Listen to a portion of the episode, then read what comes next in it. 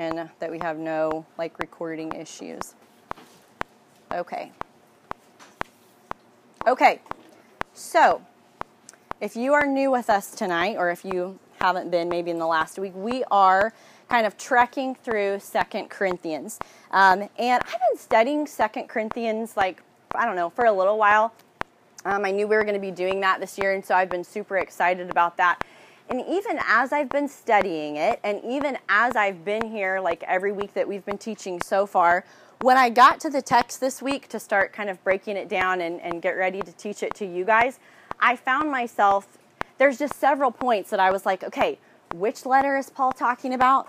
And which visit is he talking about? There's just so much that's here. And historical context is always important, always. But when you have a book like Second Corinthians, it's it's almost like it's it's even more important because so much of what Paul is doing in Second Corinthians is referencing his relationship with Corinth and is referencing what happened in First Corinthians um, and what happened in the other letters that we know exist but we don't have.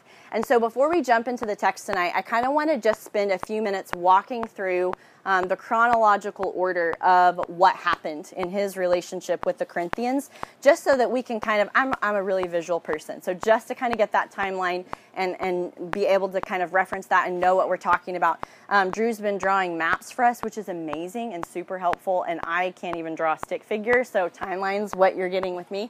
Um, but I think I think it will be helpful. So, um, okay, so we know that um, Paul goes initially to Corinth. If you read Acts 18, um, you're going to see his missionary journey to Corinth. Actually, I would really encourage you, especially as we're studying Second Corinthians, go check out Acts like 17 through 19. Read like kind of what is going on in the missionary journey, in Paul's journey, um, and in the advancement of the gospel at that time and in his travels, just to get a better understanding. So, but we know um, he he goes here it's about 50 to 52 AD, and we'll put Acts 18 up there. Okay, so this is when he first gets to Corinth, um, and, and the church is planted there, and we know that Paul stays there about 18 months. Okay, so he is discipling people and still trying to win the lost over in Corinth. Um, that's kind of what is happening there. And then we know that we have what is known as letter A right here. And that is to us a lost letter. We know that we have this letter because when Paul goes on to write 1 Corinthians, which we do have, he references it. And that's how we're able to kind of pull and piece a lot of these things together is in 1st and 2nd Corinthians, Paul referencing stuff. And so we're able to kind of know that some of these things happened. But if you don't have a visual of that, it can be kind of hard to track with what he's talking about because, again, it's a lost letter. So we have letter A, um, and he actually tells in 1 Corinthians um, chapter 5, verses 9 through 11, he says, I wrote to you, um, and he's talking about this letter here. He wrote to them to address things like sexual immorality and a lot of just the stuff that the, the Corinthian church was dealing with at that time. Um, and so, likely what happened is they sent a letter back to Paul in response or with questions. Um, and Paul also gets a report. All we know is that he gets this report from Chloe's people. Um, and basically 1 Corinthians 1:11 says that he's gotten this report from Chloe's people that things are still not well in Corinth. Um, and so he goes ahead and he sends letter B, which we know as 1 Corinthians, okay? And in 1 Corinthians, in letter B, he references when Timothy comes to you. Timothy, when Timothy comes to you, this is what you're supposed to do, and this is how you're supposed to treat him. And so we're not exactly positive, but from what we can kind of gather, somewhere in here, Paul sends Timothy. Now, whether whether Timothy beats 1 Corinthians to Corinth or not um, is not clear, but he is coming. Um, he's also not carrying the letter. It's likely that Titus was carrying the letter. So probably what happened is this this first letter is sent. Um, maybe when the response comes from Corinth, Timothy is dispatched to go, hey, go kind of handle some of this stuff. You need to go. You need to deal with what's happening. after that is probably when Paul gets this other report from Chloe's people, which I love that. Who are Chloe's people, by the way? But he gets this report from Chloe's people. And so, um, in, in reference to that, like, he is going to send First Corinthians in this letter B. And somewhere in there, Timothy is coming and he's arriving. Um, maybe, maybe Timothy beats that letter there, or maybe he doesn't. After that, though, we have Paul visiting, which is known as the second visit or the painful visit. Okay? If you were with us last week, this was kind of our text, was beginning to talk about this. Um, and Drew referenced that a lot, that this was a very painful visit. And essentially, we're dealing with all kinds of issues in Corinth. Um, there's all kinds of sexual immorality. There's I won't rehash everything. We have an intro um, to Second Corinthians. So if you missed that, you can go check that out on the podcast. But there's a ton going on there. There's a lot of sin that's just running rampant, and a lot of basically people in the church with influence um, who do not love Jesus or are being led astray and are using their influence in a horrible way. And so Paul is trying to fight all of this um, to lead the Corinthians back to holiness. So, what we can kind of gather is at some point in this second visit, this painful visit, um, there was a man of prominent standing in the community and in the church. He was probably pretty wealthy. Um, and basically, he publicly stands up and denounces Paul's authority as an apostle and says, like, no, like, we're not going to follow you. We're not going to listen to you. You're wrong and you have no authority here. Um, and if you were with us last week, we learned that most of the church did not feel that way. But when this happened, there was dead silence. It appears that not a single person stood up um, for Paul or to this man. They just kind of let this happen. Um, and so at that point, it ends on this horrible note. And if you were with us last week, you know that we kind of talked about this idea of Paul saying, I let my yes be yes and my no be no, because initially he had promised the Corinthians this extra visit, right? It was going to be right here. But instead of that extra visit, we have a letter in its place, letter C, which is known as the tearful letter, and it's lost to us. Letter A and letter C we don't have. Um, but Paul references it, so we know that it exists. But essentially, what happened is that this was so, um, so bad, so painful. Among everything else, like when you look at the Corinthian history, like everything else that's happened, Paul gets to this place where he does not think, um, I believe he does not think that the, the Corinthians can survive another visit as bad as this one. Um, and so he's in this place where he has to make this decision because, on the one hand, um, he cannot just leave the church uh, in its sin, and on the other hand, he, you know, he, he, he's a father with his kids, right? And so he, he, he is after um, the relationship as well. And so instead of this other visit, he sends what's known as the tearful letter. Um, and at that point, um, in this letter, we know, because Paul's going to tell us, even as we get into our text tonight, you're going to see, but Paul's going to tell them how much he loves them. Um, and he's going to call them to repentance and he's going to tell them kind of what they need to do. Um, and when Paul writes this, he's in Ephesus, okay, at that point. But a riot breaks out in Ephesus, and um, essentially Paul has to flee to Macedonia.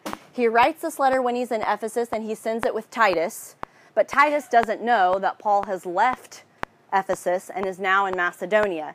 So, I mean, if you can imagine, I don't know if this is a good analogy, breaking up with, you know, you're, you're sending something out there, like, is this relationship going to continue or what's going to be the outcome?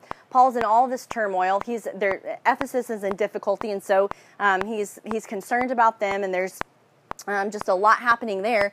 And then now he's just uh, sitting there in Macedonia having to wait.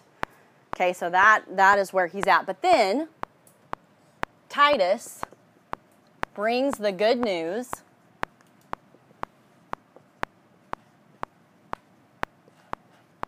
that guess what? They got your letter and they do have some questions, but they've repented. They have done what you said that they needed to do. Um, they're they're ready to act. They're they're ready to um, make this right. And so it's out of his joy after receiving that that Paul writes Second Corinthians. So that's where we're at as we walk through all of our all of our texts. That is a lot of what's going on. Um, so again, they do have questions. They've they've responded well, but they do have questions. And so, kind of as we hit on last week, Paul, in a way, he is writing this letter out of deep joy and also a little bit like things are still rocky. So there's some things that have to be worked out. There's some things that have to be smoothed over. Some questions have to be answered. Um, and so he's a little bit. Um, on trial, so to speak. And, and a lot of this is going to be, our text tonight is going to be his defense for sending this letter instead of making that a visit. So we've got the background. Let's jump into the text. I need a reader. Somebody? Anybody? Becca? Okay. So Second Corinthians 1, we're going to start, read 23 and 24.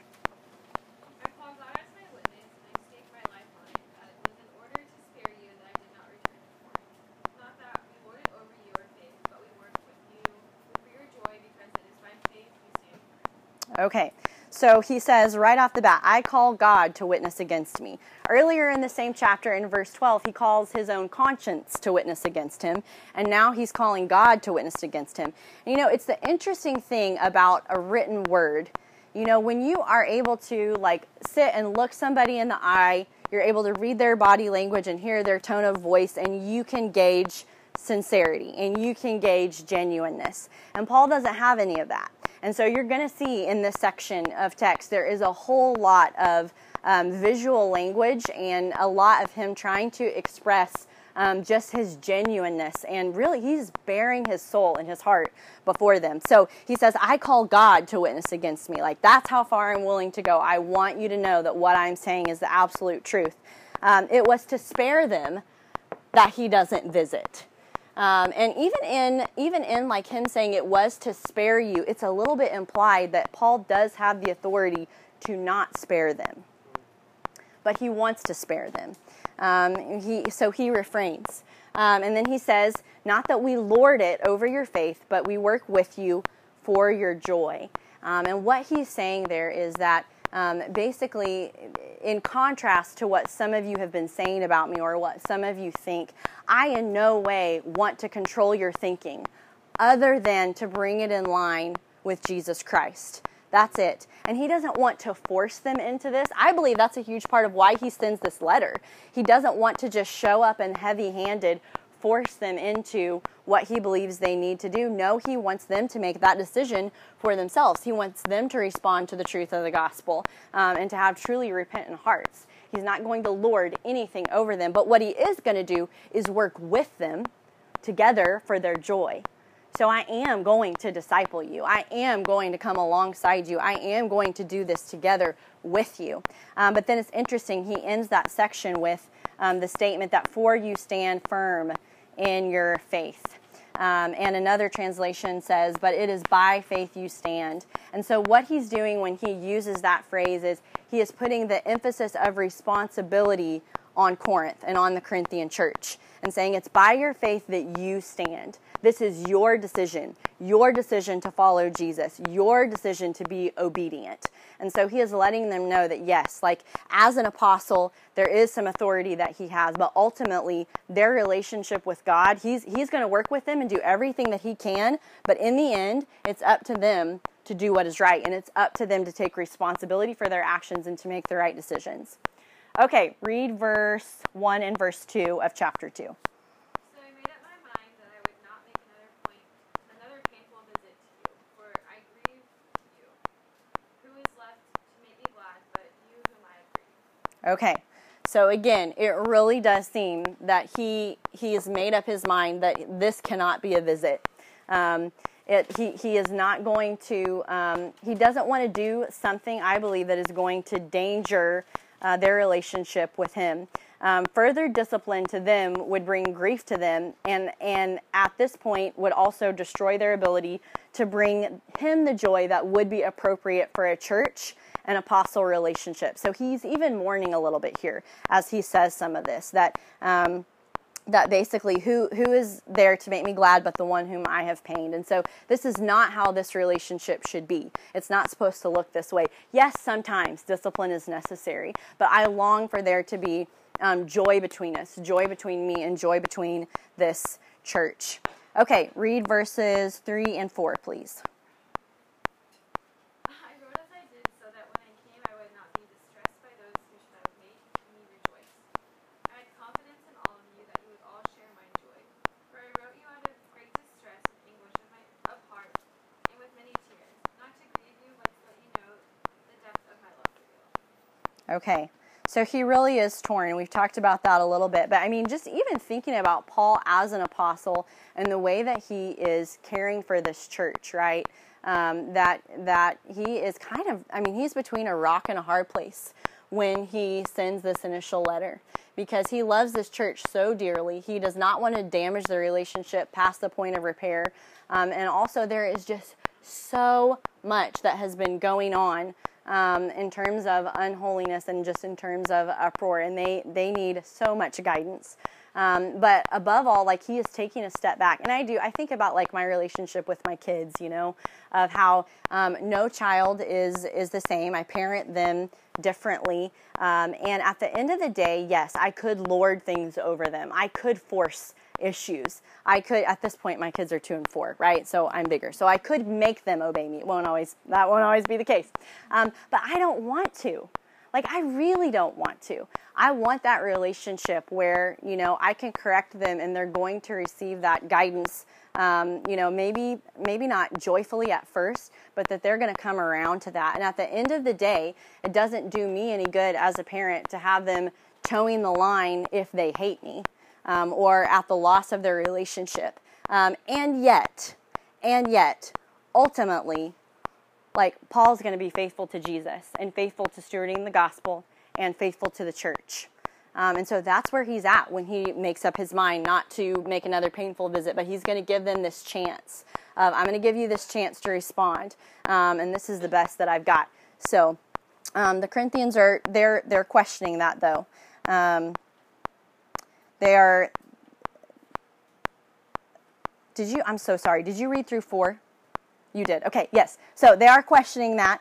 And they're basically, they are, so they've obeyed, okay? But at this point, they are also wondering, and we saw some in the text last week where it was um, a lot of that, my, I let my yes be yes and my no be no, um, because there's a little bit of wondering basically like why did he say that he was going to do this and then he didn't? And they're just tossing up a lot of different opinions as to why that might be. Um, is he afraid of being humiliated again or is he trying to get back at us? Is he mad at us?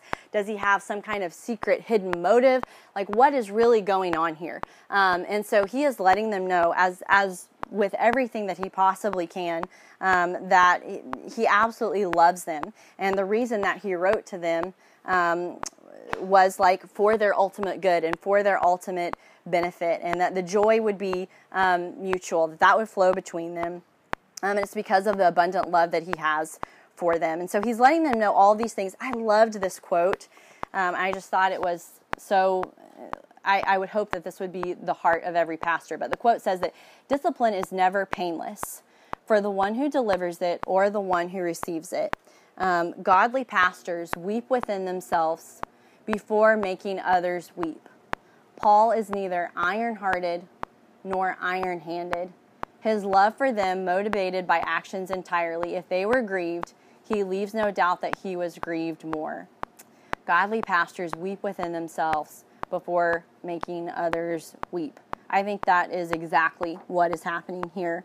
Um, and he's using a lot of like strong words when he says much affliction, much affliction and anguish of heart, um, and many tears. And so he's doing everything he possibly can to let them know that it was, wasn't to trick you. I wasn't, you know, thinking one thing, saying another, or going back on my word. Um, I did this because I want to save the relationship. I did this because I want you to choose the right thing. And I did this because I love you. Um, and ultimately because I love Jesus and I love his church. Okay, go ahead and read verse 5 through 8, please, Becca.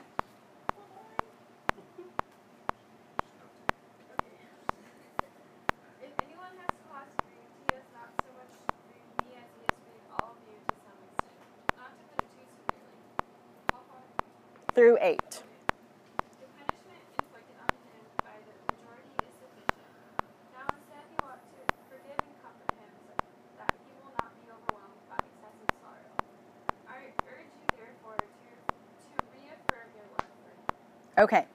So, Paul, at this point, Paul does not need to give a ton of details. Obviously, the Corinthians know what is going on, right? They're very aware of what has happened. But he is, again, he's in a little bit of a sticky spot because I guarantee you, Titus brings the good news, and clearly this man has repented. But the fact that Paul is worried that he's going to be overwhelmed by excessive sorrow, I guarantee you, Titus is bringing the news, and also, like, bro, like I'm worried about this dude. They did what you said. Like they have, you know, punished this man. Um, everybody's standing up for you. Clearly, this man has repented. Um, and at this point, Paul is worried that he's going to be overwhelmed by excessive sorrow. And yet, Paul also kind of flips this on its head a little bit because what he wants to do is make sure, without causing them to like get more mad and like jump on this guy anymore, but he wants to make sure that they understand the bigger picture of the church. So he says basically, um, he caused me pain. Yes, he did this to me, um, but not to put it too severely. He did it to all of you, and you need to understand that. He did this to the church. He's causing, causing division in the church. Um, he's riling things up. There's unforgiveness, there's divisiveness. Um, and so don't think that you're doing me a favor by forgiving him. Um, yes, that was the right thing to do, but ultimately, this guy is sinning against God and against God's church. And so we need to make sure that we have a handle on that and that they are grasping that this wasn't just Paul getting his feelings hurt.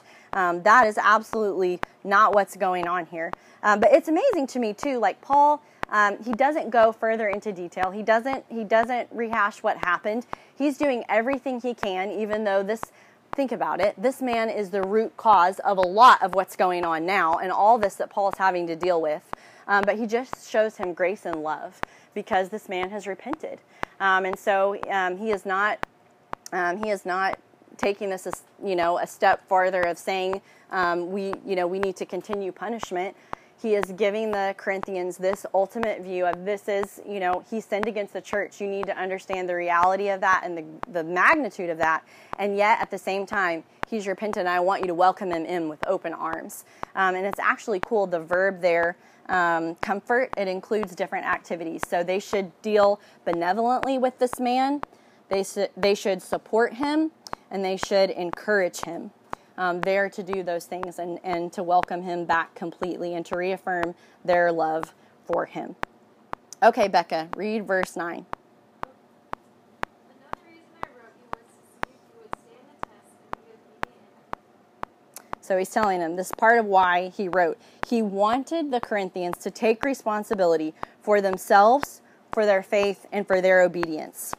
He didn't want to force them into anything, but he wants to give them the opportunity to obey and to do what is right. And his purpose all along is reconciliation, and that they would faithfully steward the gospel, um, and that they that they would have unity in their church, um, and that they would be committed to a life of holiness. And and when he says um, uh, to know whether you are obedient in everything, um, some of that is basically again, Paul doesn't need them to obey him. He's not on a power trip here.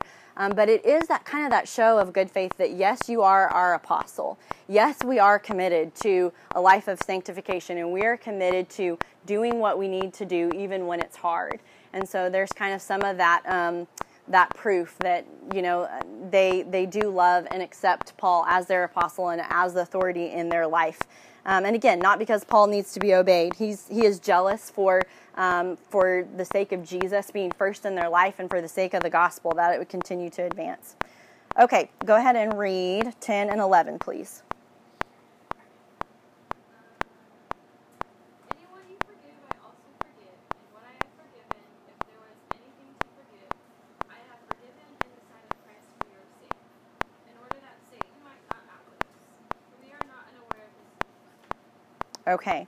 So that phrase there, Paul forgives in the presence of Christ, it's literally translated in the face of Christ, that he forgives them in the face of Christ. Um, and it may be that when he's saying that, one of two things. He may be thinking, in light of everything that Jesus has done for me and forgiven me of on the cross, like, I'm going to forgive. Um, but it's more likely that what he's actually saying is, I forgive in the presence of Christ, um, helping them to remember that Jesus is real and he is a present witness to everything that is going on, and he is nodding in approval um, at the forgiveness of this and at the unity of the church and the church coming together. Um, so that's likely what he's talking about when he says, in the face of Christ. Um, and the other thing he points out is he forgives for the sake of the church. Um, that, that, in other words, Satan would have been at an advantage and was at an advantage when there is unforgiveness um, growing, when there is dissension and divisiveness growing in the church. Um, the whole entire focus is turned inward, right? It is not looking to Jesus in the way that we should live our life and in the way that we should follow him. It's not looking to Jesus for um, sanctification and, and gospel centered living or being on mission and bringing a lost world to Christ. It's focused on me, how I'm hurt, what's happening, what I'm going to do to get back at them, or how I'm going to nurse this grudge. Um, and nothing about that is Jesus centered. And so Paul gives us this picture of laying down his rights um, in order that the, the gospel would continue. And it's a pretty cool thing. Um, we're going to take a quick two minute break, and then um, Brother Anthony is going to be with us for the second half.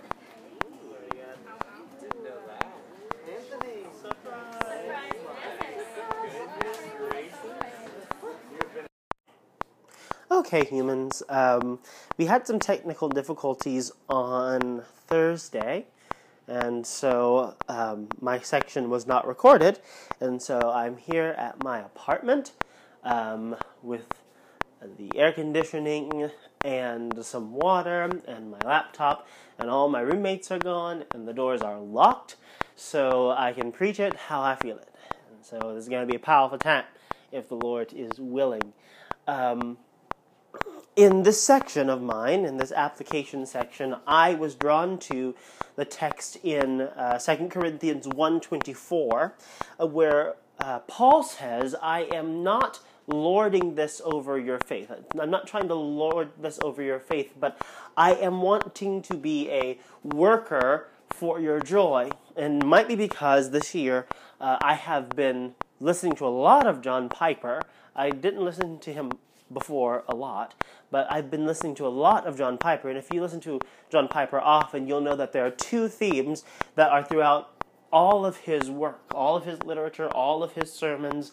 Uh, it's probably, he says each word 86 times in his sermons, and that is the word glory, the glory of God, and joy, the joy that we should have in God. And so I guess it's because of a Pavlovian response uh, put in me by John Piper. But as I was reading through this text and trying to see what I feel like the Lord would have us to learn from this text, uh, I kind of zeroed in on this passage talking about being a worker for the joy of a believer, the joy of a Christian person. And um, before I want to talk about what I think Second Corinthians is describing as uh, working for our joy, I want to ask the question what do we usually think of when we think of working for a person's joy? Uh, I think of kind of the it's not completely modern, but it was definitely popularized in the modern age that to work for someone's joy is to work for the stabilization of a person's physical existence. So, the worst thing that could ever happen to a person is that they uh, don't have money or don't have food or don't have education. And so we need to come in with the Salvation Army and we need to come in with the Peace Corps and we need to come in with missions and all of these philanthropic works to help people who, who are in need because that is what it means to work for a person's joy. How can you be happy if you don't have clothes? How can you be happy if you don't have food? Fascinatingly enough, is that when people, as people are doing studies on these cultures and comparing them to what we would call more advanced civilizations, they're finding that people who are more that who have less stuff actually tend to be happier than the nations that are more wealthy. There are uh, less. There's a less percentage of suicide in places that have less, which is very interesting. Not only is that disparity between happiness and physical provision um, not really a direct connection, but ultimately, if you satisfy a person's physical needs without giving them Jesus, um, a missionary by the name of Austin Gagno, who had come to uh, Sunnybrook over the summer, he was at a lot of the camps that we did. Um, he said that um, if you help someone's physical needs but don't tell them about Jesus, it's just cruel. And I am reminded of the passage in John 6 that the Lord Jesus himself says. He says, Don't work for the bread that perishes, but work for the bread that doesn't perish.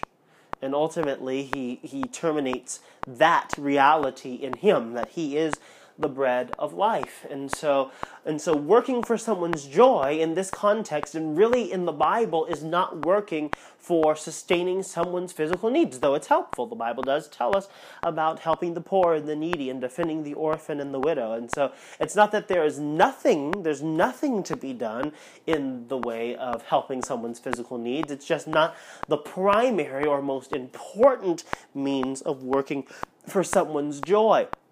Another way that's very popular, probably uh, equal in popularity in our culture, is this concept of, of unrestrained, um, uninhibited uh, acceptance at all costs. Because you would never, once again, the absolute worst thing in a person's life could be you telling a person that they cannot fulfill their desires and I don't have to go down a catena of the issues with which our culture is uh, struggling, in which the church is embattled. But there are lots of people, uh, maybe even people who are listening to this recording, maybe people who go to our church, maybe if you, if you don't go to Sunnybrook, people who go to your church, who just have a hard time dealing with someone who has joy that they seem to find in things that the Bible says uh, that actually the wrath of God is revealed from heaven against that. Uh, actually, if you do those things, if you walk in those practices, you will not see the kingdom of God.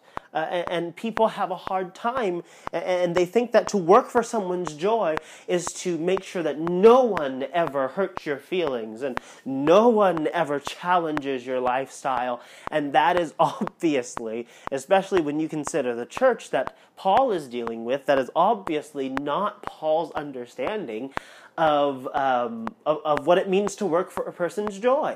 Paul in the previous chapter, not previous chapter, in the previous epistle, well, actually, it was two epistles ago uh, because of the missing epistle, but in First Corinthians, Paul thinks that working for someone's joy is actually putting them out of the church so that they might be saved in the day of the Lord.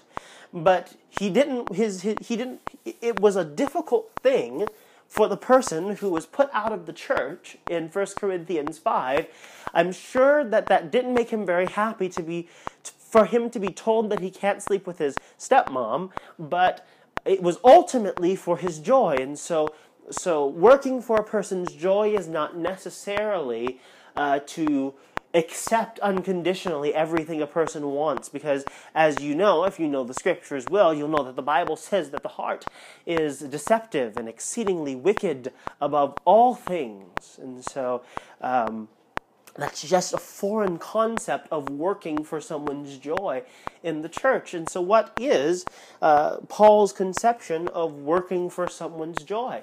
And as I read Second Corinthians, this section, I think that what Paul is is getting at in working for someone's joy is working for the unity of the church.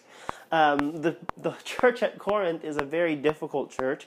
Um, Paul has to talk about schisms in uh, 1 Corinthians 2. Uh, he's dealing with schisms in 2 Corinthians. And later on, after the death of the apostles, uh, the church in Rome, the elders in Rome, have to write an epistle to the church at Corinth because they once again are querulous and starting trouble, and they kick out their elders from the church at Corinth. And uh, Clement, in the first epistle of Clement to the Corinthians, uh, the bishops of Rome have to write and say, You're out of order. You can't do that. And so the Corinthians have a really hard time with this concept of unity. And Paul, we can see from the language of this, this Paul seems to be causing himself to identify with the church at Corinth. So he says things like, um, You have grieved me. The people who give me joy are the people who I grieve, so I can't have joy.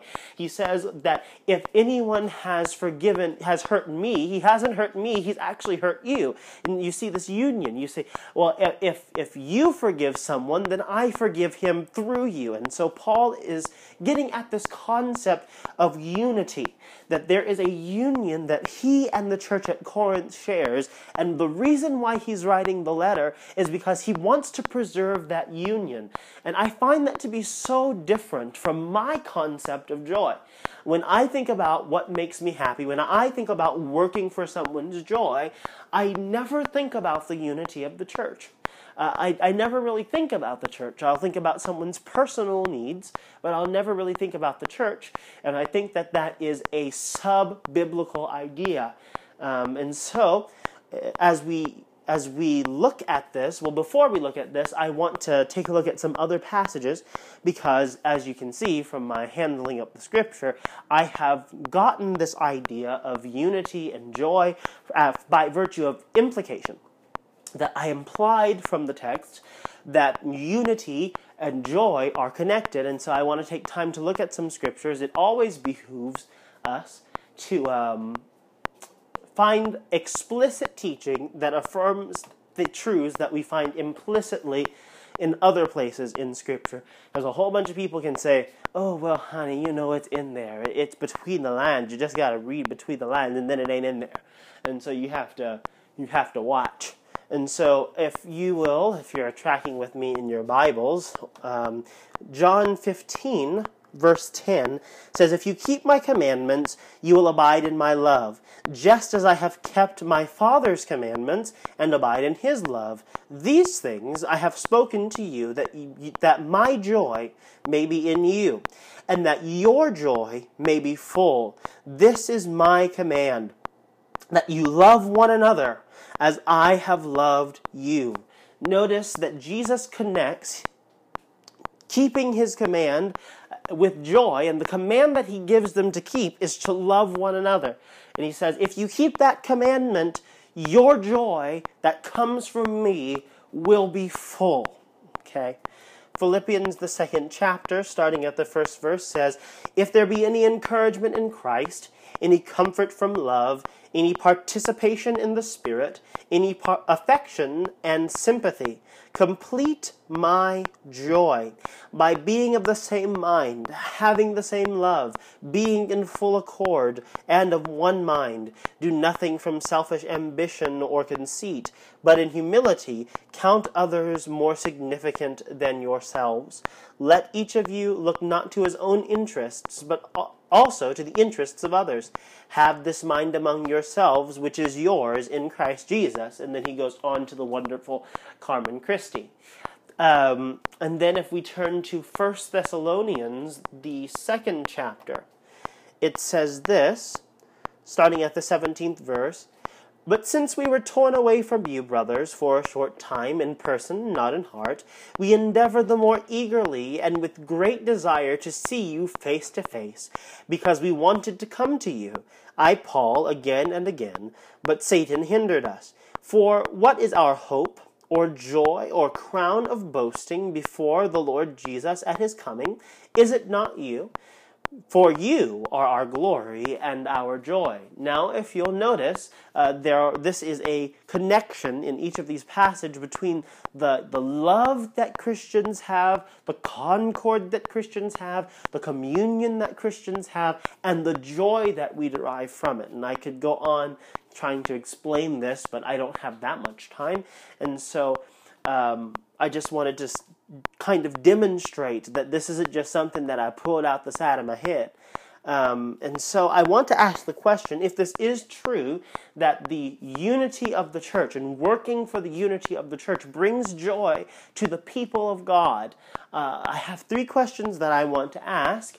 And I hope that I will answer them somewhat satisfactorily.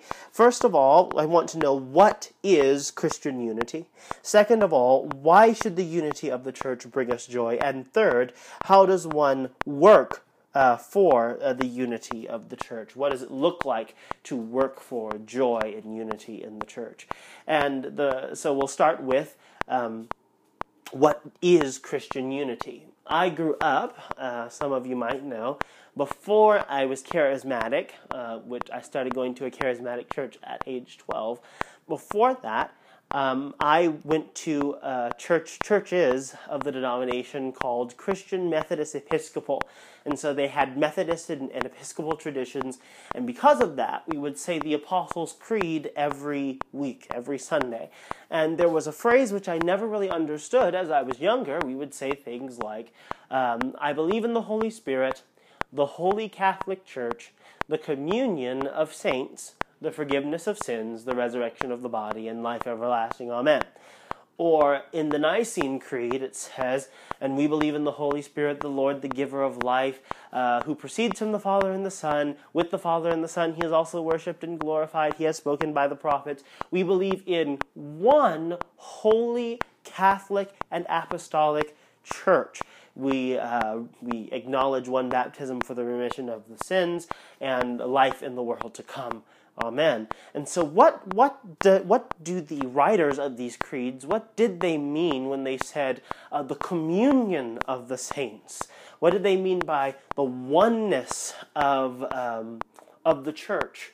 Uh, it's something that escapes us, and it was something that was a definition that was very hard to find. I looked all over the internet, and I don't have a lot of access to too many books, and I could not find a definite definition to the unity of the church. But the closest I came to was a quote from John Stott. Uh, it says, The Christian community is a community of the cross, for it has been brought into being by the cross and the focus of its worship is the Lamb once slain, now glorified. So the community of the cross is a community of celebration, a Eucharistic community, ceaselessly offering to God through Christ the sacrifice of our praise and thanksgiving. The Christian life is an unending festival, the festival we keep now that our Passover lamb has been sacrificed for us is a joyful celebration of his presence together with the spiritual feasting upon it. Or as 1 Corinthians 10 says, verses 14 through 17, Therefore, my beloved, flee from idolatry.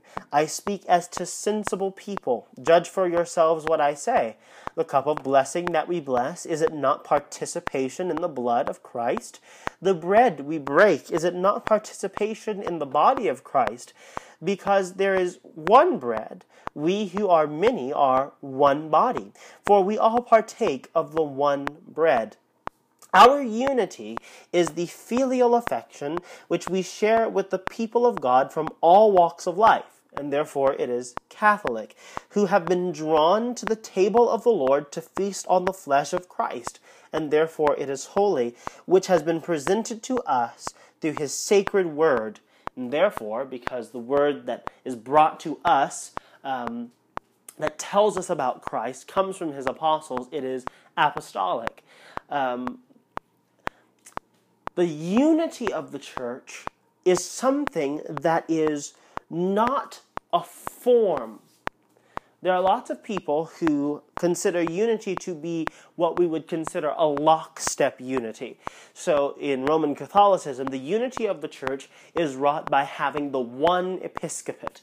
You have the Pope at the top, and he kind of governs everything by a top down approach. And that is supposed to be what consists of our unity together and it, it, gives the semblance of unity, but functionally, uh, you can find Catholics who have all kind of diverging beliefs on uh, matters of faith, like like the important matters of faith. And though they ascribe to be under the one apostolic see, there's lots of fractures, and so there's not the unity is not one of of government in the sense of church government.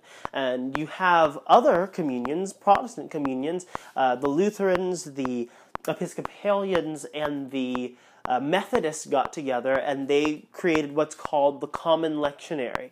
And the Common Lectionary is really cool because it, it has all of these Bible scriptures, and you go through the Bible, you preach through the Bible or read the Bible in, um, in three years, I believe it is.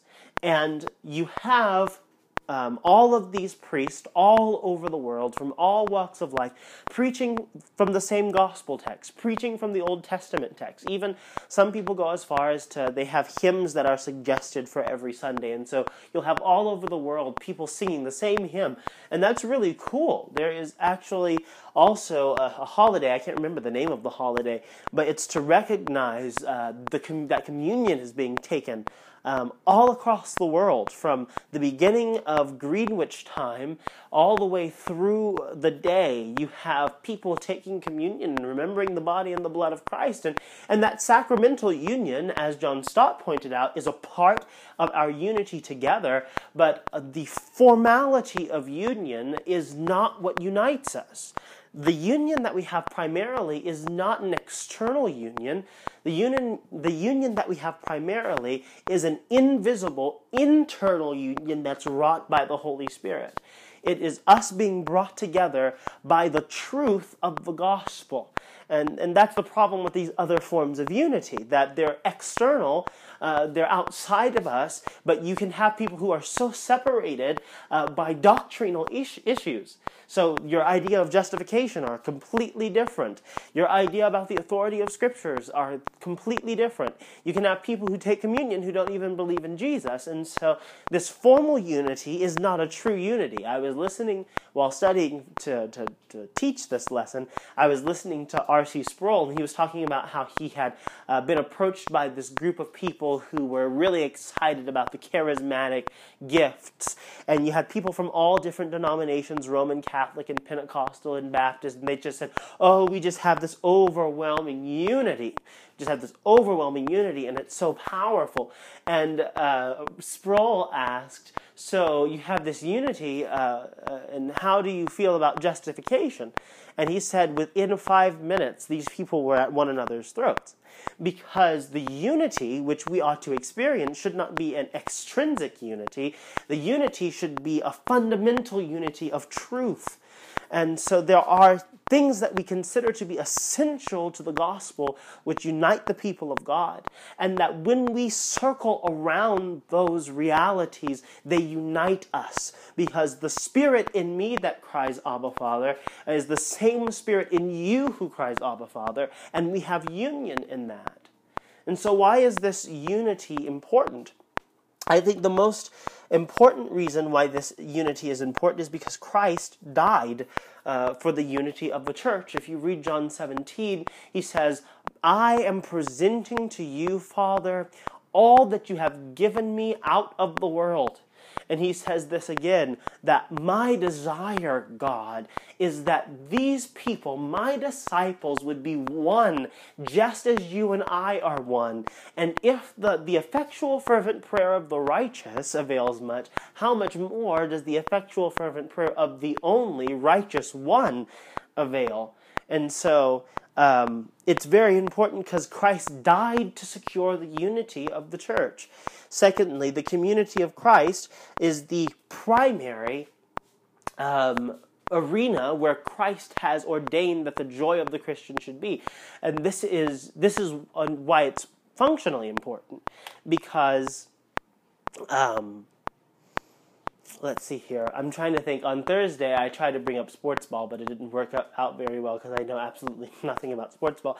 But if you go to a restaurant and you really enjoy the food, there is an enjoyment that happens when you come to a person and um, you're telling them about this restaurant, and then they go and eat, and then they enjoy it, and there is an increase. I, I hope you guys understand what I'm talking about, but there is an increase of joy that happens that just overflows when you enjoy something and they enjoy something, and, and that is what the, the unity of Christianity brings.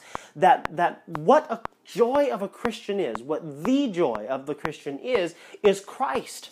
What our most precious uh, treasure is, is Christ. And that's why it really perplexes me that some people can have your best friends, your five best friends. Think of your five best friends. If those people aren't people who love Jesus, like your top five people that you have communion with are people who are enemies of God. That says something about your heart. That's something that is broken. That's something that is not right. Because how can you have fellowship and union with someone who despises, neglects, and abominates that which you ought to consider your highest treasure? Or the people who know your most intimate struggles are people who don't know the Lord. But your life is, um, but your life is completely cut off from the people who know God and are filled with His Spirit. God has ordained that the main avenue of joy, the primary avenue where the Christian derives his joy, joy through being sanctified, joy through being disciplined, joy through being challenged, joy through being preached to, joy through seeing sanctification in other believers, joy through challenging other believers. That God has ordained, uh, that God has ordained uh, for the main source of joy in our hearts. That's why the greatest thing that happens is when someone that we love who doesn't love Jesus comes to know Christ because now I get to share my joy with them. And so that is why um, it is important that we work for the unity of the church. And when I say the unity of the church, I don't mean, let me see how much time I have here, because I think I went long on uh, Thursday. Ah, we're good. Um, the unity of the church is not, I'm not talking about the unity that exists, because there are, there are two ways that we can understand the church there's the invisible church, and there's the visible church. And everybody loves the visible church, the invisible church. Because the invisible church is all God's elect people from the beginning of the world, from Adam, all the way until whoever is the last person to be saved uh, before the millennium. All God's people at all ages. That's the invisible church. And we love that because it's so amorphous. And oh, honey, I'm in the invisible church. And oh, I'm just the church. And hallelujah. And I just don't, we don't even need to go to church because we're just, we're just in the love of the Lord, and I'm just going to read my Bible under a tree, and it's just going to be wonderful. And and if you're reading your Bible under a tree, that is wonderful if that's your thing, but that's not the church. You're not the church. The church is not an individual. The word church refers intrinsically by its its uh, etymological nature as a people, and so. Uh, but and that's why we don't really like what we call the visible church. The visible church is the orderly, external um, community of the saints in the local in the local church, the local body. That's Sunnybrook Christian Church. That's um, I'm trying to think of some other churches in town. That's the other churches in town that faithfully preach the gospel, that faithfully administer the sacraments. That is, uh, that's what the church is. And we don't like that because usually, now people can make the excuse, well, the church, honey, is so corrupt, and the church is just this, and the church is just that, because of course you have it all together, and the church is just full of hypocrites, because of course you're not a hypocrite. Um, but uh, um, we don't like it, I think mainly because we don't want to submit under authority that God has set in the church. We love the amorphous, oh, honey, I can just be a part of the invisible church because it's just a wonderful time. Because you don't have to submit under anybody's authority and you don't have anybody to call you out on your mess because you have your own little private interpretation of the Bible and you have your own little private uh, time of worship watching TBN on Sunday instead of dealing with real people in whom the real Spirit of God is working, in whom the real power of God through His Word is working, in whom Christ is working to bring them to salvation. And that is a joyful experience, but it is a difficult experience, and we shy away from it because we don't want God to work on us through his people. And that is a pride issue. I'm just maybe well I got to be talking to myself because I'm just in my kitchen, but I, I maybe I'm just talking to myself. Um, So there's that for you. So I'm about to close, but um, let me stop in my my lesson with um, what are the practical elements and means by which we can discharge this uh, joyous unity uh, that we see and these i'm taking from the text of Second corinthians here the first is discernment uh, Paul, I love this in Paul, the section that says, I'm not going to lord this over you, uh, but I'm going to work for your joy.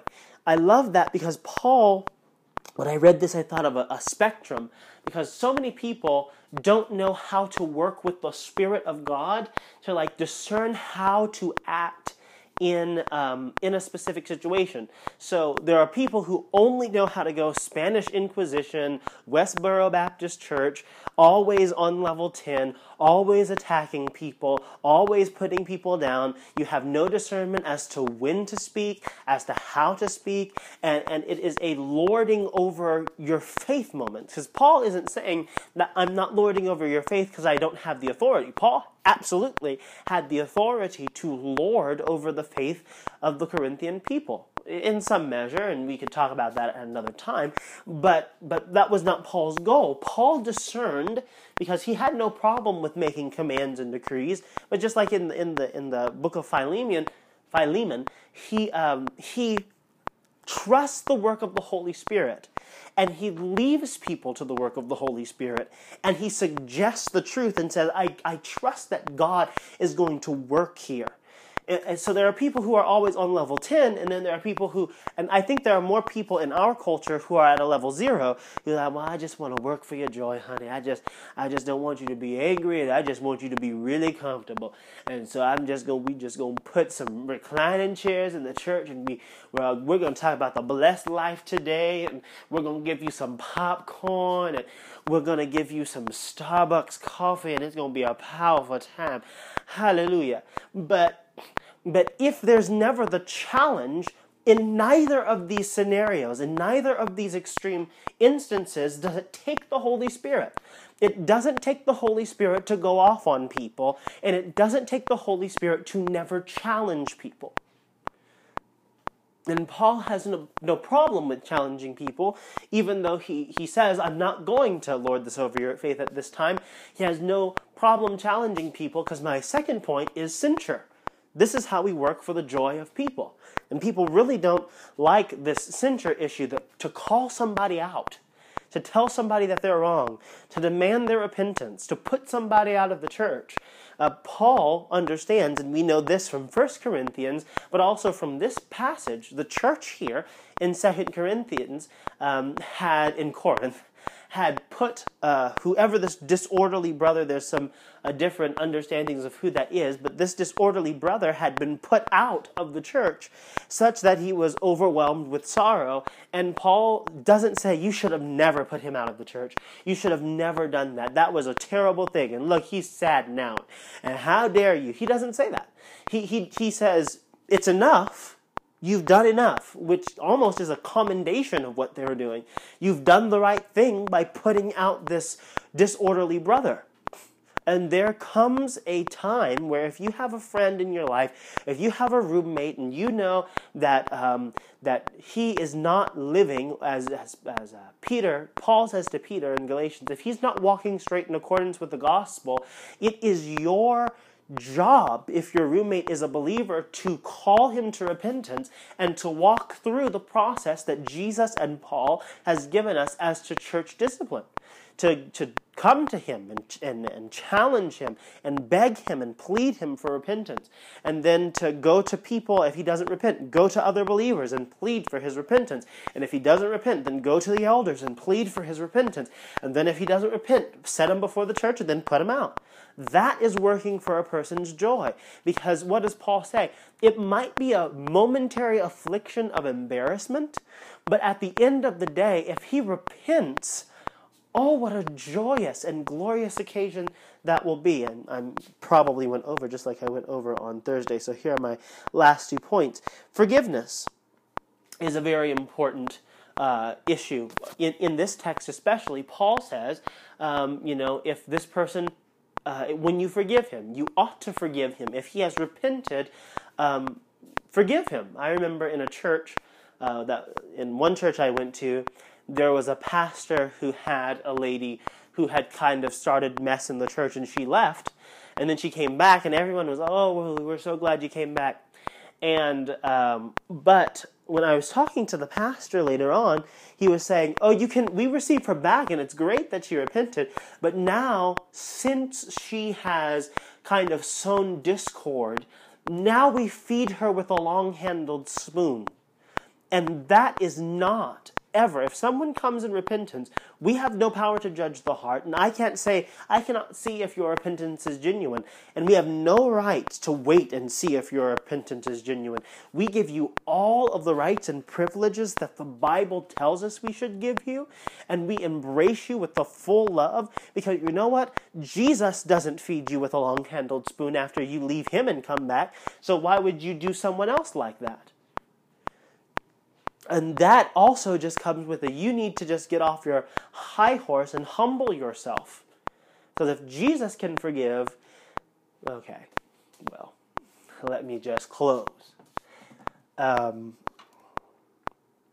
and the last uh, way that we work for um, the unity in the church, from Paul's example in 2 Corinthians 2, is restoration. That when a person um, when a person repents and we extend forgiveness to him, we work hard to make sure that that person is restored. We work hard to fuel that person with every resource we could give him or her so that they can excel um, and so that they won't be overwhelmed with sorrow. We want to work for the joy of our uh, brothers and sisters in Christ. And, and there becomes a difficulty and as we as you reflect over this passage and this lesson, I want you to consider because the way that you know, and I'm about to close, the way that you know that you have been tricked by the devil, that we know, that I know, because I'm not, I'm not exempt. The way that I can know and you can know that you have been tricked by the devil is that if you can hold on to your sin and be severed from the church, and that's easier for you than to being severed from your sin and cleaving to the people of God if, Scott or Drew or Rachel had to come to you and say, you know, you're not welcome at the table anymore, uh, you know, we've been calling you to repentance and you just can't, and we just can't do this anymore, would you rather bow up against the Word of God and cleave to your sin? Or would you flee from your sin and cleave to the people of God and the Word of God? And I pray that the Holy Spirit would work in us to be people who cherish the not just the universal body, not just the idea of the church perfected in glory at the end time, but that visible church, that visible expression of the church. I pray that you would be united with a church and work for the joy of other believers because I trust God that He will work for your joy. Ultimately, on the last day, but in this life as well. And it will be difficult, and it will be messy, and it will hurt, and you're going to want to leave. But there is joy unspeakable and full of glory when you work with God for the sanctification of His people. Let me just pray. Father God, I thank you for your promise to your Son, where you said, Ask of me, and I will give you the nations for your inheritance. And I thank you that you are giving a people from all over the world so that every kingdom, tribe, tongue, nation will come before your Son and sing, Worthy is the Lamb that was slain and has redeemed us to God by his blood. May we be people who strive for one another's joy, not a worldly joy that fades and perishes but an everlasting joy. Joy unspeakable and full of glory. so that you might present us faultless before your throne with exceeding great joy. To you be glory, honor, dominion, and power in the church, now and forever. Amen.